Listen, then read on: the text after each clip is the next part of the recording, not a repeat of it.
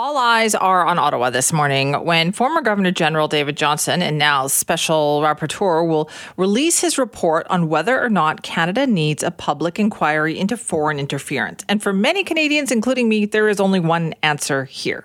I am definitely in the camp of yes, we do need one. But this report has also gotten broad powers, right, to investigate and review classified documents in order for David Johnston to make his recommendation. So let's talk about what we are hearing on this, what we are anticipating. Michel Juneau-Katsuya joins us now, former chief of Asia Pacific at CSIS and author of Nest of Spies. Michel, thank you for being back with us. Always a pleasure. Thank you. Do you have any anticipation? Like, what are you hearing about what might happen this morning? Just like you, I think we all expect to have a, a, a yay for uh, uh, the public inquiry. The challenge that I'm going to see now with the public inquiry is that somebody will try to push it in time as much as possible. Like, anybody that doesn't understand or doesn't know today that in Canada we have serious problem with foreign espionage is coming from Mars because like come on everybody was talking about it and we have plenty of evidence for a long period of time. So we need that public inquiry. But now somebody the government might want to push it in time as much as possible because following this well it'll take a moment before the minister the prime minister make a decision to name a commissioner, the commissioner that will be uh, uh, leading the inquiry. The, the commissioner needs to collect his or her team together. And then we're coming to the summer holiday, and the summer holiday will push that to the fall. In the fall, well, we need the audience and take a certain period of time. So we might not get the end result of that public inquiry before early 2024. And that is a long period of time when we are currently experiencing that form of foreign espionage. Uh, so, so we need that faster, and, and I'm concerned that somebody is dragging their feet.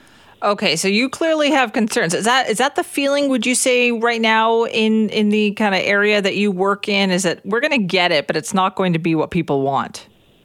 Exactly, uh, and and because as you pointed out in the introduction, there is also an entire covert or, or, or, confidential element as well, which we will not get at, the general public will not get access, uh, and it's again a, a, waste of time to a certain extent to to to convince us that there is foreign espionage and foreign interference taking place we need action right now. And right now start with a law. We need a law, just like Australia has done in 2018. Do something maybe even better than what Australia has done because we can benefit of their experience and have something that we can give to the police departments currently, mainly the RCMP, to investigate, to be capable to prosecute and eventually punish the people that are doing it. Because contrary to uh, the general belief, it's not only diplomats who are doing uh, foreign espionage. Actually, diplomats are recruiting Canadians, and those Canadians are close to treason, uh, uh, uh treating this like like like espionage activities and reporting to a foreign entity. So they need we need to have a deterrent law that will also punish people. And I'm not talking fine; I'm talking jail time.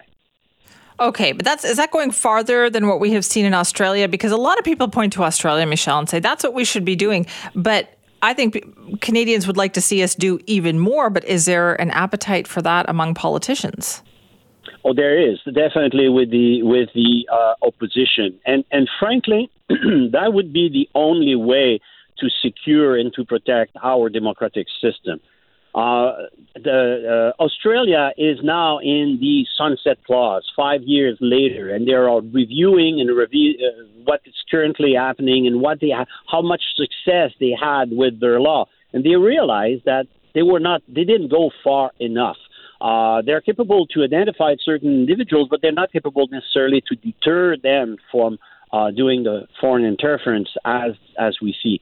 The American goes a little bit further, and, and again, recently a guy from Boston was arrested, a Chinese uh, person that was arrested for exactly the same kind of work doing with exactly the same pattern with the United Front Work Department, which is a Chinese intelligence service working abundantly in the Western world. So we need this kind of approach to be capable to sort of give a chance to the RCMP or the police department to investigate properly because CSIS they're not a power uh, uh, uh, they're not law enforcement agency. They're the only public servant. They don't have any power. They will never prosecute anybody. And obviously, they're not capable to warn the prime minister correctly because since Mr. Mulroney, they all avoided and and and uh, used it to their advantage. Well, that's exactly a good point. I was thinking there since Brian Mulroney, so uh, that's a long time we're talking about here, right? Thirty-five years where this issue has been either an issue or becoming an issue, and we haven't paid attention to it. Is this, though, do you think, the time? Do you feel as though it's going to be dealt with now? It is absolutely the time. Uh, historically, we've never seen so much information and so much debate about the issue. Still, unfortunately, the possibility, and do not underestimate how much the political machine is capable to kill the momentum uh, by dragging its feet, by not taking the, the, the, action that they need to be taken, and stuff like that. Look at what happened just a moment ago. Uh, the all the opposition were calling for uh, a public inquiry. The government took time to have a special rapporteur, and that's a, special rapporteur now took a lot of precious time away from us. Mm. That is exactly what I'm afraid that is going to take place with the public inquiry. The public inquiry is going to drag its feet. And it reminds me another historical moment, which was the McDonald Commission at the early 80s. McDonald commissioned and investigated the illegal activities of the RCMP during the 70s to try to tackle the separatist movement. Uh, and, and what the RCMP has done had been called by Prime Minister Trudeau père, the, the, the father. And, and it led to the creation of CSIS, which today is this sort of powerless organization when it comes to try to prosecute people. So we need to sort of be careful not to repeat the same mistakes or to let somebody use again an organization that will camouflage this uh, the, the, what needs to be done because to this day today the McDonald Commission still has portion of its report that is classified and inaccessible. All right, good history lesson there. Thank you so much for your time, Michel.